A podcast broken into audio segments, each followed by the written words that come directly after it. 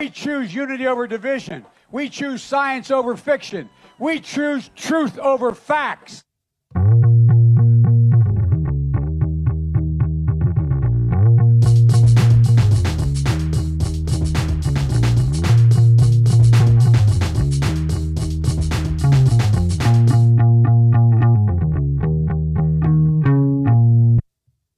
Hey, folks, this is Frank Reynolds, and this is the Rugged Individualist Podcast. Unlike Joe Biden, this is the podcast where we actually embrace truth and fact. So he is a trip. So, folks, I want to talk to you a little bit about today uh, an article I read by Victor Davis Hanson. If you don't know who he is or, or are not familiar with his work, incredibly uh, brilliant man, a historian, and uh, he's featured on Fox News quite often, and uh, he writes prolifically in a lot of different uh, publications. And I encourage you, anytime you see something he's written, please read it. It's smart, it's uh, cogent, and it gives you a different perspective that you will get in a lot of other uh, writers. Uh, Davis uh, is a uh, lifelong uh, resident of Fresno County, uh, California, which is what you would call the birthplace or the landing spot for all of the Dust Bowl refugees that lived left the Midwest, Oklahoma, and such as that during the Dust Bowl era, and ended up in California in the Valley area doing agricultural work, uh, the grapes of wrath, if you will. And uh, he has a very unique take because he lives amongst uh, minorities and workers and uh, the average Joe like you and I. And uh, anytime he talks about the average person, it comes across so uh, cogent, so smart that I just felt that I needed to share this with you. And what this is is an article that he wrote for the American Greatness uh, website, and the title of the article is called. Let's see here. Class, not race, divides America, and honestly, uh, I think he's exactly right. It looks like uh, a lot of people think we are in a race war, and you know, if you look at it superficially, yes, we we could be, but it's actually more of a class war that we're all living under. Because when you think about how things are playing out, is it not the rich and privileged that are actually agitating far more than the average person that's just trying to make a living and keep their business afloat and feed their family and pay the mortgage? That's what I see. So I want to read a little bit uh, from this article and uh, talk to you a little about my take on it. Uh, and I think this this little excerpt here kind of sums it up to a large degree. It says, Hanson writes, the clingers, the deplorables, the irredeemables, and Joe Biden's dregs have very little in common with those who so libel them, but superficially share, supposedly, omnipotent, and similar skin color. Just because we're all white doesn't mean we're all part of the same group. The poor white dirt farmer in Appalachia or the mechanic in uh, West Texas or the homemaker in Nebraska whose husband works a job bringing home $10 an hour are not in the same league or in the same class as Leonardo DiCaprio or Gates or Buffett or you pick whoever you can think of that's white and powerful, influential. Pelosi, Dick Durbin, any of those people. Okay.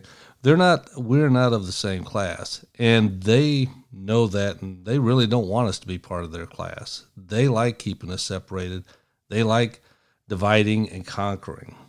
Okay, let me let me play you a uh, clip it from what Joe Biden said recently in an interview. There are probably anywhere from 10 to 15% of the people out there that are just not very good people. Who do you think he's talking about? Do you think he's talking about uh, minorities? Or do you think he's talking about us? And when I say us, I don't mean based on race, I'm meaning based on class, based on who we support, what we want out of life, the amount of power we have over our life, and the amount of power they have over what they can do to us. When you listen to many commentators, some even supposedly uh, on the right, they refer to people that happen to be Trump supporters or people like you and I, rugged individualists who just want to be left alone to do the best we can to make the best life we can, not be victims, not whine about everything, but just unshackle us to allow us to achieve as much as we can. They talk about us or refer to us as toothless rubes at Trump rallies. Everyone remembers Peter Strzok's comment of about being able to smell the Trump supporters at a South uh, Virginia Walmart or just the palpable condescension that you hear when people refer to, you know, Duck Dynasty people or NASCAR fans. They really don't like us, they don't respect us, and they really want us to take a knee. And that's the one thing we're not going to do. We should not apologize for who we are.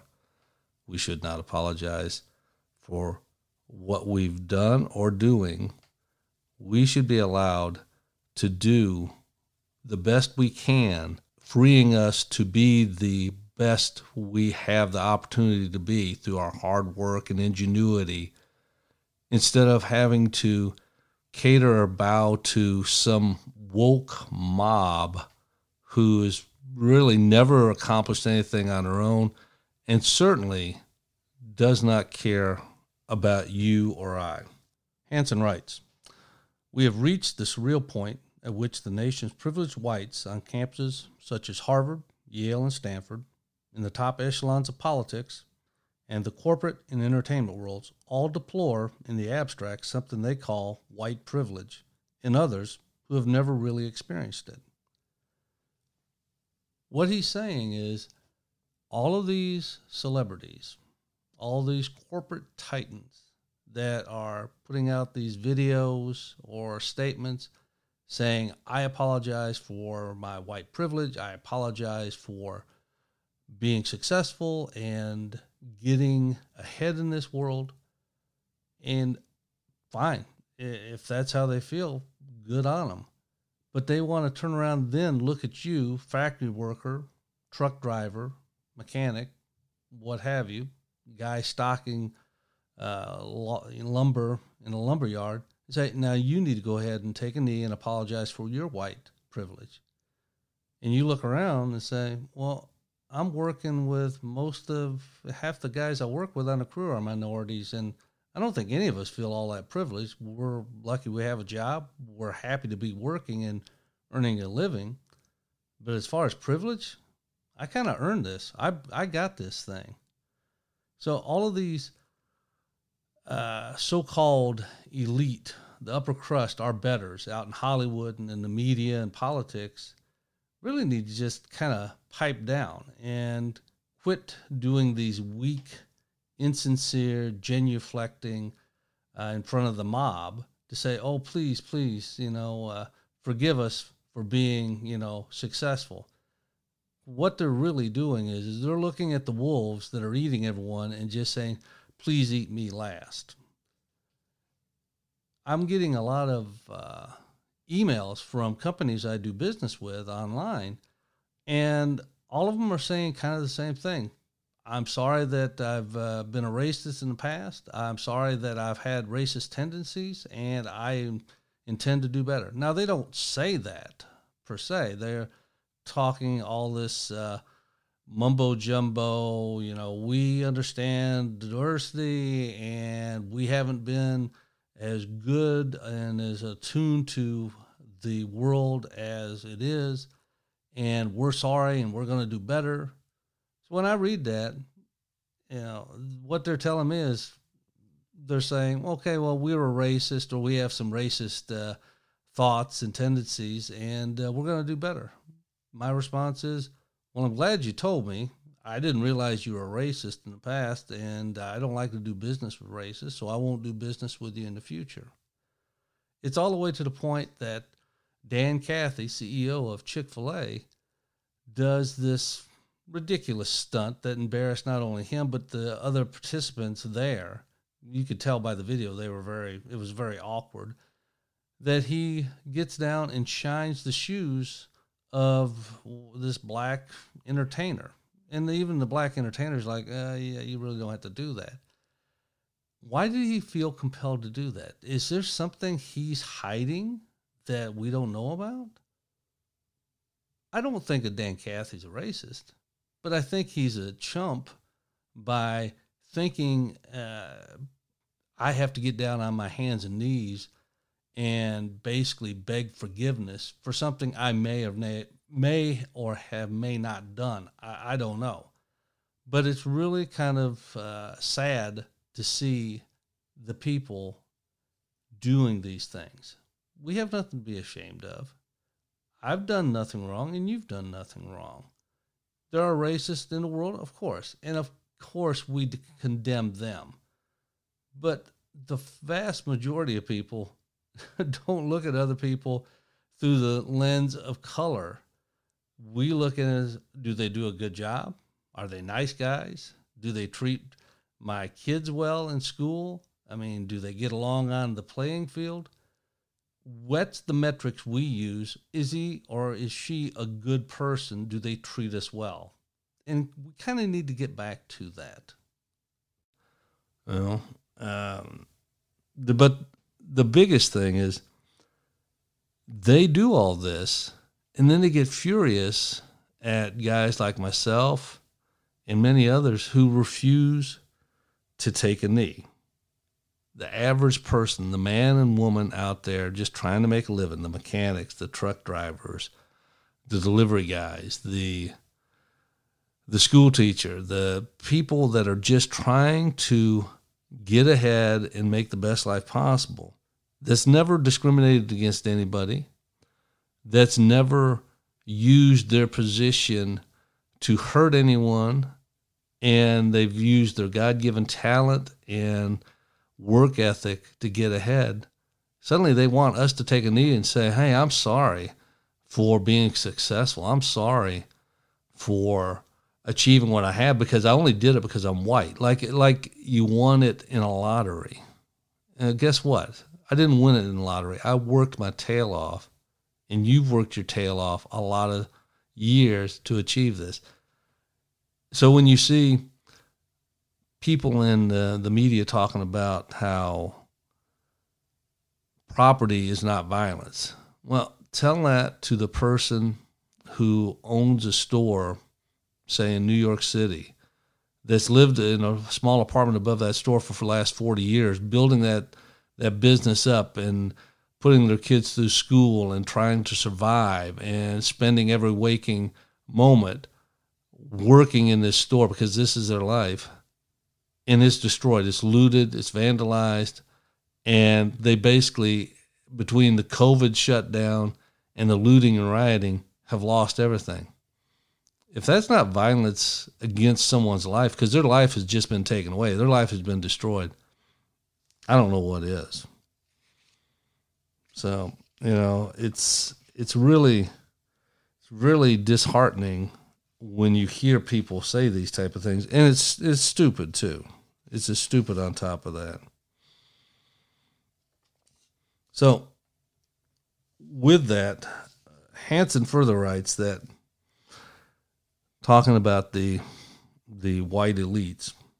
They certainly did not enjoy the affirmative action of the white elite, defined by familiar networks of like professionals, alumni influence, money, quid pro quo interning, incestuous leveraging, and good old boy favoring. He's talking about you and I, people that are just trying to get by. We never had those advantages that other people had. But you don't see them going around begging for forgiveness. Well, they do beg for forgiveness, but they want you to beg for forgiveness too because uh, you're you're a bad guy because you've done well for yourself. Now, as I've said earlier, I'm a retired FBI agent and I spent 10 years in the army. And by some standards, people would say, well, you know, you're part of the power elite because, I mean, how many people get to be FBI agents? And that's exactly right.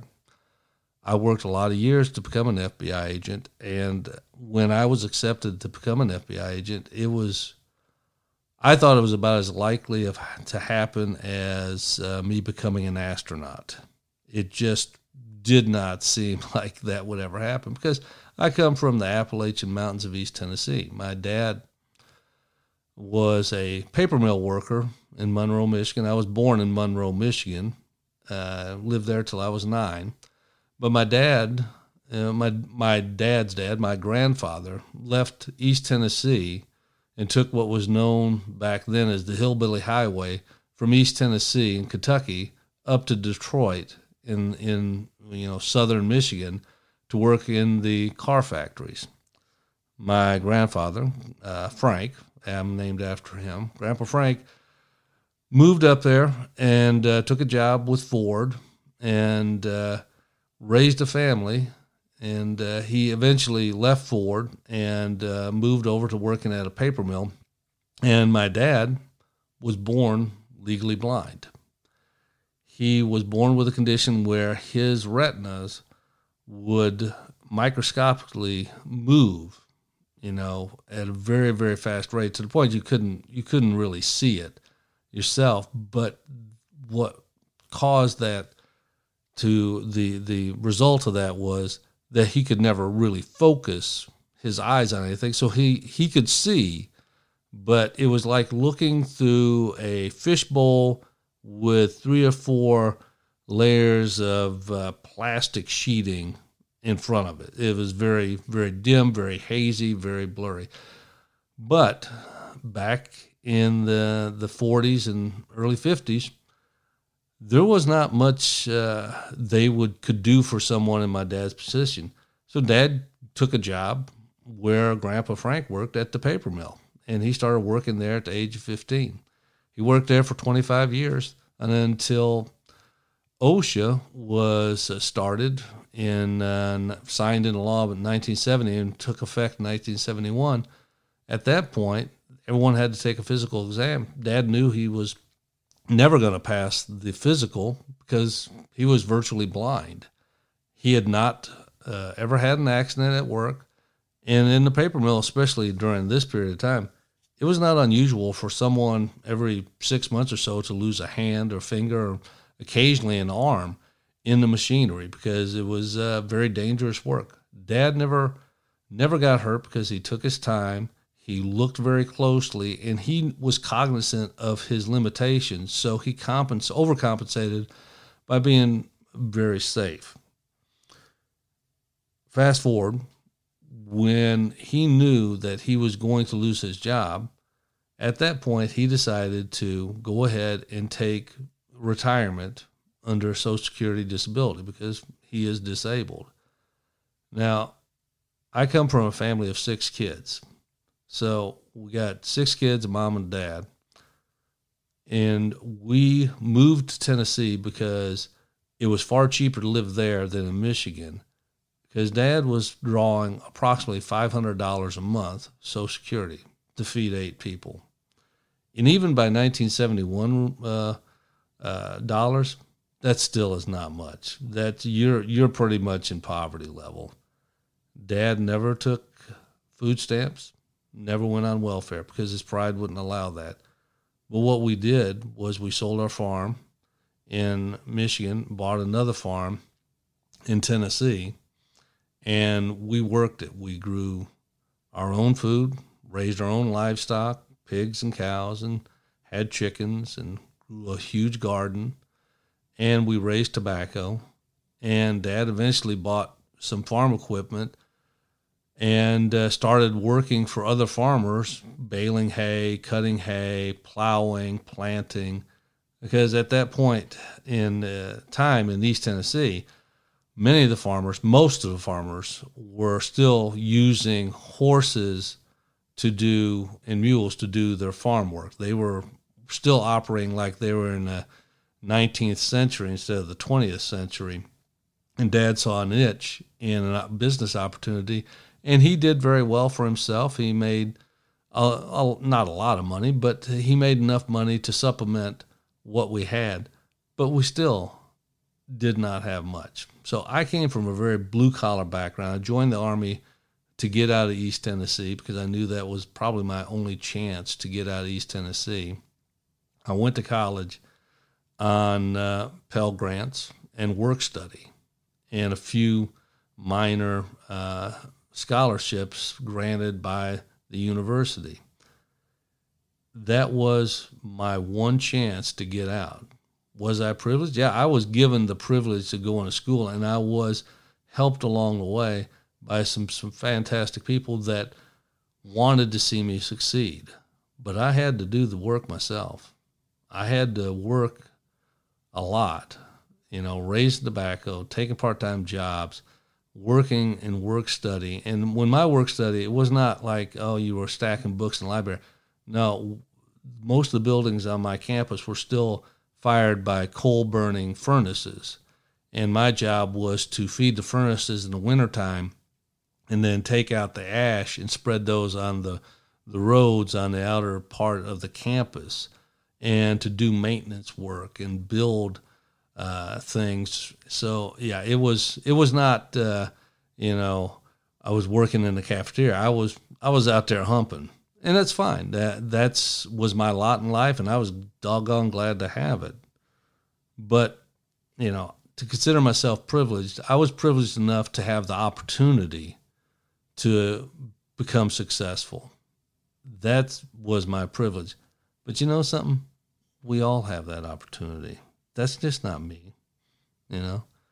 So when I hear everybody talking about privilege and their lack thereof, you know,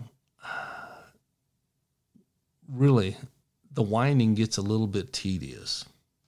So remember this we have very little culturally and socially in common with these so called white elites from the East and West Coast. The in you know, they feel the same about us. They don't think they have anything in common with us. So the ideal that we all have this moment where we all collectively nod our head and say, well, at least we're all white and we're all part of the same group. That doesn't really happen. They are not part of us, and they certainly don't want us to be part of them. Because to them, class matters much more so than race.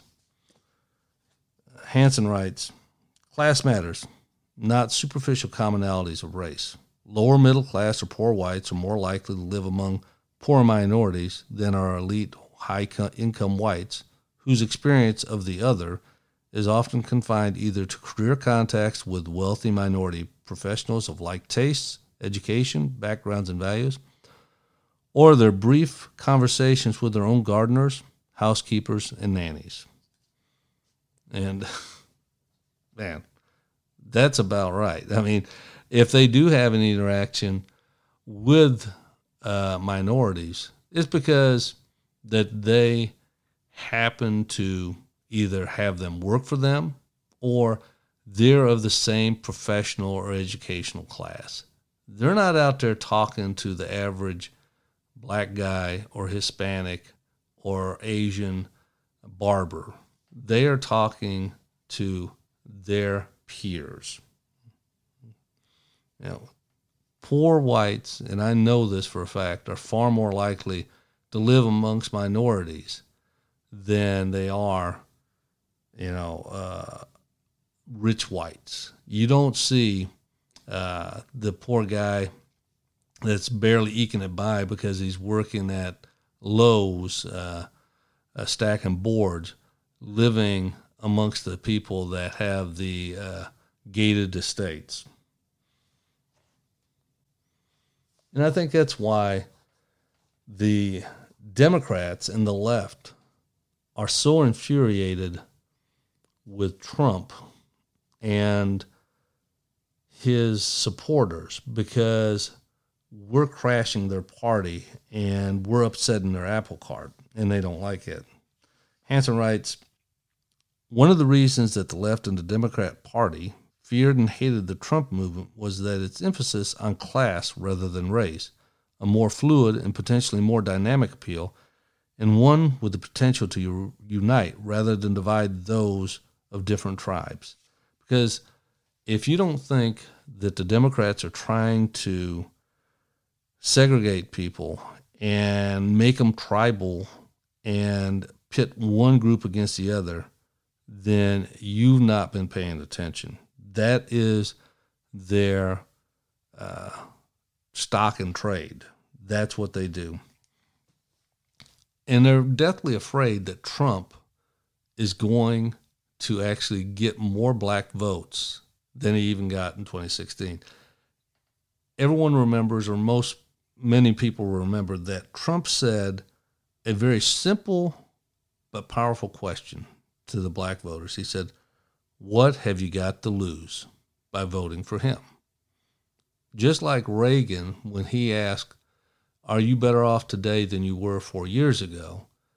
It's the same type of simple question that makes people stop and say, Huh, yeah, that's that's a good question. What do I have to lose? Because so far, I haven't. Uh, my plight hasn't improved over many many decades.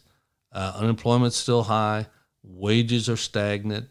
Uh, the uh, the potential for opening new businesses and being successful as a minority continue to diminish. The welfare state continues to grow, and more people are more dependent on that and you want to say you, at a point like where is this all taking us? And this is no way to live. So by asking that question that really scared them.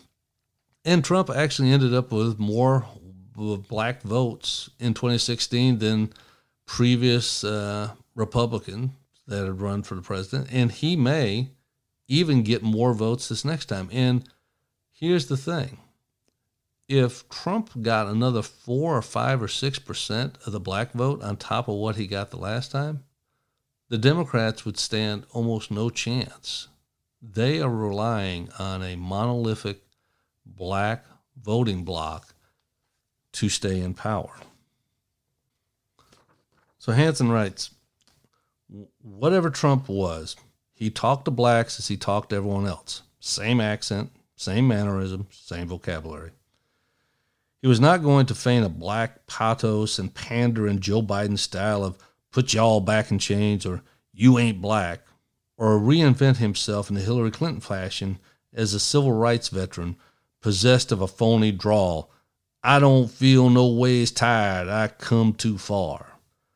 Think of the logic driving these white liberal elites. Blacks cannot understand my good English, so I will descend, in, descend into their poor grammar, diction, and syntax feign y'all and ain't in no ways tired.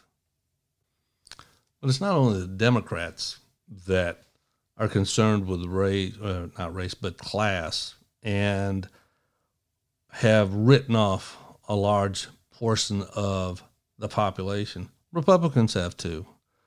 Uh, do you recall Mitt Romney's 47% uh, comment? Romney said there are 47% of the people who will vote for the president Obama, no matter what, because they are dependent upon government. They believe they're victims. They believe the government has a responsibility to care for them, and these people who pay no income tax. Now, here's the problem with that. He's writing off a large block of people and calling them victims, but he never considers this. Many of those 47, 47% didn't earn enough money to pay income tax or were unemployed and looking for work or were disabled or sick.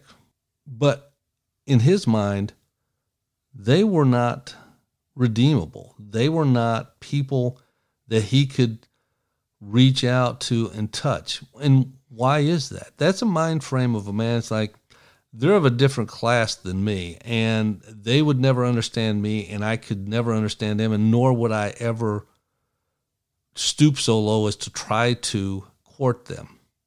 Trump, on the other hand, has. He reaches out to people.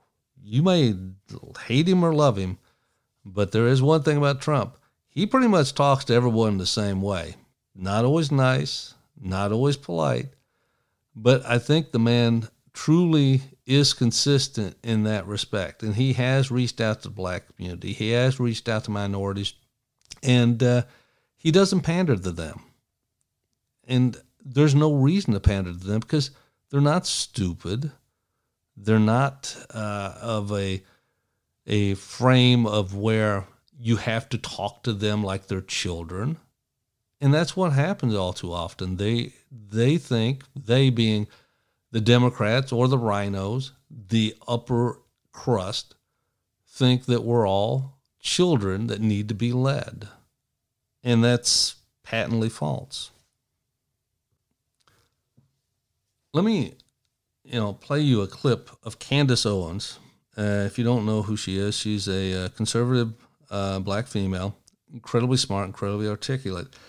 And uh, she has gone out and uh, stood firm on uh, conservative values, and she's been very outspoken about Black Lives Matter and race relations, and uh, how people should look at their situation and try to not feign a victim mentality and pull them themselves up by the bootstraps. Sounds like trying to be an individual, uh, rugged individualist. This is when Candace Owens was uh, testifying in front of Congress, and this is exchange between her and Senator uh, Ted Lieu, California, total whack job. So I want you to listen to this. I don't know Miss Owens. I'm not going to characterize her. I'm going to let her own words do the talking. So I'm going to play for you the first 30 seconds of a statement she made about Adolf Hitler. I agree. I, I, actually don't have any problems at all uh, with the word nationalism. I think that it gets, uh, the definition gets poisoned um, by uh, elitists that actually want globalism. Globalism is what I what I don't want. So when you think about whenever we say nationalism, the first thing people think about, in at least in America, is Hitler. You know, he was a national socialist. But if Hitler just wanted to make Germany great and have things run well, okay, fine. Problem is, is that he wanted, he had dreams outside of Germany. He wanted to globalize. He wanted everybody to be German, everybody to be speaking German. Uh, Ms. Owens, I'm sorry. We just started recording. Um, would you like time to respond to that? Yes, um, I think it's pretty apparent that uh, Mr. Lieu believes that black people are stupid and will not uh, pursue the full clip in its entirety. He purposely presented an extract, an extracted witness, clip. The witness will suspend for a moment. It is not proper to refer disparagingly or to a member of the committee. Uh, the witness will not do that again. Witness may continue. That's Jerry Nadler, sure, the penguin. was called despicable. Um, witness may not refer to a member of the committee as stupid. I didn't refer to him as stupid. That's not what I said. That's not what I said at all. You, you didn't listen to what I said. May I continue? Please. As I said, he is assuming that black people will not go pursue the full two hour clip. And he purposefully extracted, he cut off, and you didn't hear the question that was asked of me. He's trying to present as if I was launching a defense of Hitler in Germany, when in fact, the question that was asked of me was pertaining to whether or not I believed that Hitler was a, whether or not I believed in nationalism and that nationalism was bad. And what I responded to was that I do not believe that we should be characterizing Hitler as a nationalist. He was a homicidal, psychopathic maniac that killed his own people. A nationalist would not kill their own people. That is exactly what I was referring to in the clip, and he purposely wanted to give you a cut up similar to what they do to Donald Trump to create a different narrative. That was unbelievably dishonest, and he did not allow me to respond to it, which is worrisome and should tell you a lot about where people are today in terms of trying to drum up narratives. By the way, I would like to also add that I work for Prager University, which is run by an Orthodox Jew. Not a single Democrat showed up to the embassy opening in Jerusalem. I sat on a plane for 18 hours to make sure that I was there. I'm deeply offended by the insinuation of, of revealing that clip without the question that was asked of me. That pretty much sums up what the Democrats think of black female conservatives. Because she's a conservative, they think they can diminish her. Because she's black, they probably think she's stupid and that they can discount her because she's a female. Do you think it's just her that they're looking at?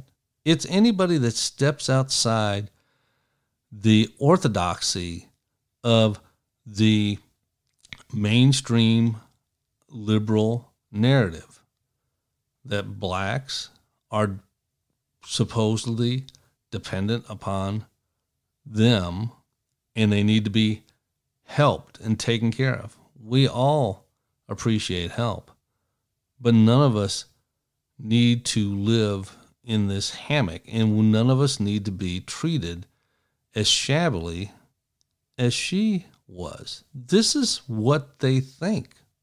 This is what they believe. They really don't care about minorities. They don't care about the average person. They care about their their group, themselves, their family, their ilk, their their club, and whatever's left over for us, eh, so be it. I want to play one more clip, and this is a little bit long, but this is a uh, a street preacher uh, that ventured into the uh, Seattle CHAZ uh, section, the uh, Capitol Hill Autonomous Zone, and uh, she was dropping some real truth bombs, and not everything she says is completely, you know, historically maybe accurate, but I think there's a lot what she said that actually should make people stop and think. So I want you to listen to that for a second. Yeah, voting right now, like, what the hell do we do? like, Listen. voting like right now. I'm That uh, is a question being asked by a uh, white, waspy female protester in the occupier of the CHAZ zone. And she's asking, and the, the audio is a little bit bad, but she's asking uh, this uh, African American female uh, preacher, well, what should we do? Who should we vote for? She's wanting guidance from her.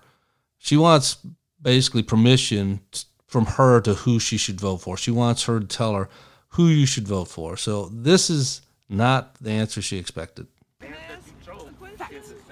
Yeah, voting right now, like, what the hell do we do? like, Listen. voting like right now. I'm gonna be honest with you. I'm gonna be honest with you. If I watched CNN, NSBC, and all these fake news channels, I would be in the same position you're in. So I'm not even mad at you, baby, I for don't feeling watch like any news because it's all. a fake news. This is the thing. I know people don't like Trump. I understand that. But let me tell you something. If I had to pick between him and Joe Biden, I'm not voting in Joe Biden. You want to see you want to see a bunch of black people go to jail by the next four years? Put Joe Biden. in. Watch what happens. You want to see black men get killed substantially? Like they like you've never seen before, put Joe Biden in and watch what happens. These Democrats, and I'm sorry to say this, I'm not trying to be racist, but they hate black people. These are the same people who, who fought to keep slavery in. These are the same people who built the KKK. These are the same people who hated us from the beginning. The Republican Party is the party of the blacks. Blacks, the Republican Party is the only party that the black people actually assisted in finding. But all of that history has been torn away. People say, "Oh, there was this big switch." There was never a big switch. The union, the union won because we had grown in the industrial area. Era. So we were able to get trains and get supplies back to our soldiers while the Confederate was still riding horses. They were not able to get the supplies back fast enough, right? So what happened was once slavery was abolished in the South, the people in the South could lo- no longer make their money from slaves. They had to move to the North to work in the industry to produce. And so the people in the North that already had established themselves in the industry moved to the South. And so that's where it was a transfer of people coming from the South to the North and people coming from the North to the South. There was never a big switch. So the same Democrats who hated black people from the beginning are the same ones who hate us now. And they use our cause. How did Black Lives Matter turn into something about LGBTQ? When blacks really don't support that. We're conservative. We about that. we really not about that. Not only that, we don't support abortion. We I about don't working. support abortion. We- th- this It's is a black demonic. culture. We It's ain't never been about that. Not only that, we're not about feminism. No, we're not. Black women marry their woman. husbands and respect their husbands. That's what we on. We're not on this. Oh, I, I do what I want. We don't No. do that. Mm-hmm. That's not our community, and you would understand. I know you understand what I'm saying. Come on. We don't do that. But Do yet these that? people are hijacking our movement and the Democratic do Party. They're trying to hijack our stuff. No. Look at the hands who played a part into why we sitting here right now. You will never hear that voice on CNN or MSNBC or ABC, CBS, NBC, any of those outlets. That voice is never going to be allowed to be heard. I heard her on Fox News and I looked her up. And when I listened to it, it's like, you know, two things struck me. That lady that asked her, What should we do? wasn't expecting that answer. And what she said is something that a lot of people believe in the minority community, I believe, and uh, needs to be heard more often because she's speaking from the heart. So let me finish this uh, uh, Victor Davis Hanson article up with uh, two more uh, paragraphs, the last two paragraphs, and I think this kind of rolls everything together. He says, Instead, why not commit to real change? Why do we not segregate Sidwell Friends with the schools from the inner city and, and of lower classes? Why not? Why do not our actors, the Pelosi grandchildren, the scions of the Zuckerberg Gate and Bloomberg families, all vow to place their offspring in public schools, to become personally engaged with the less fortunate, and to pledge that their own fates will hinge on those of others? One can write a check for a million to the anti Semitic and racist Al Sharpton and his charity, and therefore do far less than simply tutoring one inner city teen or taking him on a personal intern to advise him on how to get ahead in America. Indeed, why not eschew the third home, the walled compound, the private jet getaway, and instead have a second home in an inner city or Latino suburb or among the rural hamlets of Central Valley or Western Texas? People do not want tele, telecondescension, but rather face to face dignity. And the dignity comes from being treated as an equal and a partner, not as a cause. Man, that pretty much says it all right there. So, all right, let's uh, let's change this up for a second. This has been a little bit uh, heavy, and I want to uh, read you a uh, posting that a friend of mine put on Facebook, and uh, I just read that and it made me uh, feel a little bit better about life. And this is we really need to be optimistic. Uh, we live in the greatest country in the world, and we have the potential for having some of the best years ahead of us as long as we're smart and we do the right thing. So I want to read you this and as a way to to send us off for another week says sometimes I just want it to stop. Talk of COVID, protests, looting, brutality. I lose my way, become convinced that this new normal is real life. But then I meet an 87 year old who talks of living through the polio, diphtheria, Vietnam protests, and yet is still enchanted with life. He seemed surprised when I said that 2020 must be especially challenging for him. No, he says slowly, looking me straight in the eyes. I learned a long time ago not to see the world through the printed headlines. I see the world through the people that surround me. I see the world with the realization that we love big. Therefore, I choose to write my own headlines. Husband loves wife today. Family drops everything to come to grandma's bedside. He patted my hand. Old man makes new friend. His words collide with my worries, freeing them from the tether that I'd been holding tight. They float away. I'm left with renewed spirit. My headline now reads Woman overwhelmed by the spirit of kindness and the reminder that our capacity to love is never ending. And that's what we need to hang on to. Write your own headlines and uh, be happy, be joyful. Take care of your family, enjoy your family, enjoy your life. This is not the worst time ever. And we don't have to let it be. We got to think for ourselves. We got to be smart and willing to challenge conventional wisdom. All right, folks, that should do it for today. I really appreciate you listening every week. Uh, please keep subscribing and spreading the word to your friends. Uh, post it on your other social media sites and let other people know about what we're doing here. Uh, you can subscribe on any of the normal platforms that you have uh, that where you get your podcasts. Uh, also, leave a five star review if you like it. Uh, getting a, a, few, but I'd like to get a few more because that helps moves us up the chart and we're a little more visible in iTunes, so more people can find us. And uh, keep keep your head on a swivel. You know, we've been through some hard times in the past, and uh, we will in the future. But we're all in this together, and we can we can do this. And just hang in there and uh, be cheerful and uh, take care of yourself. So I'll talk to you soon.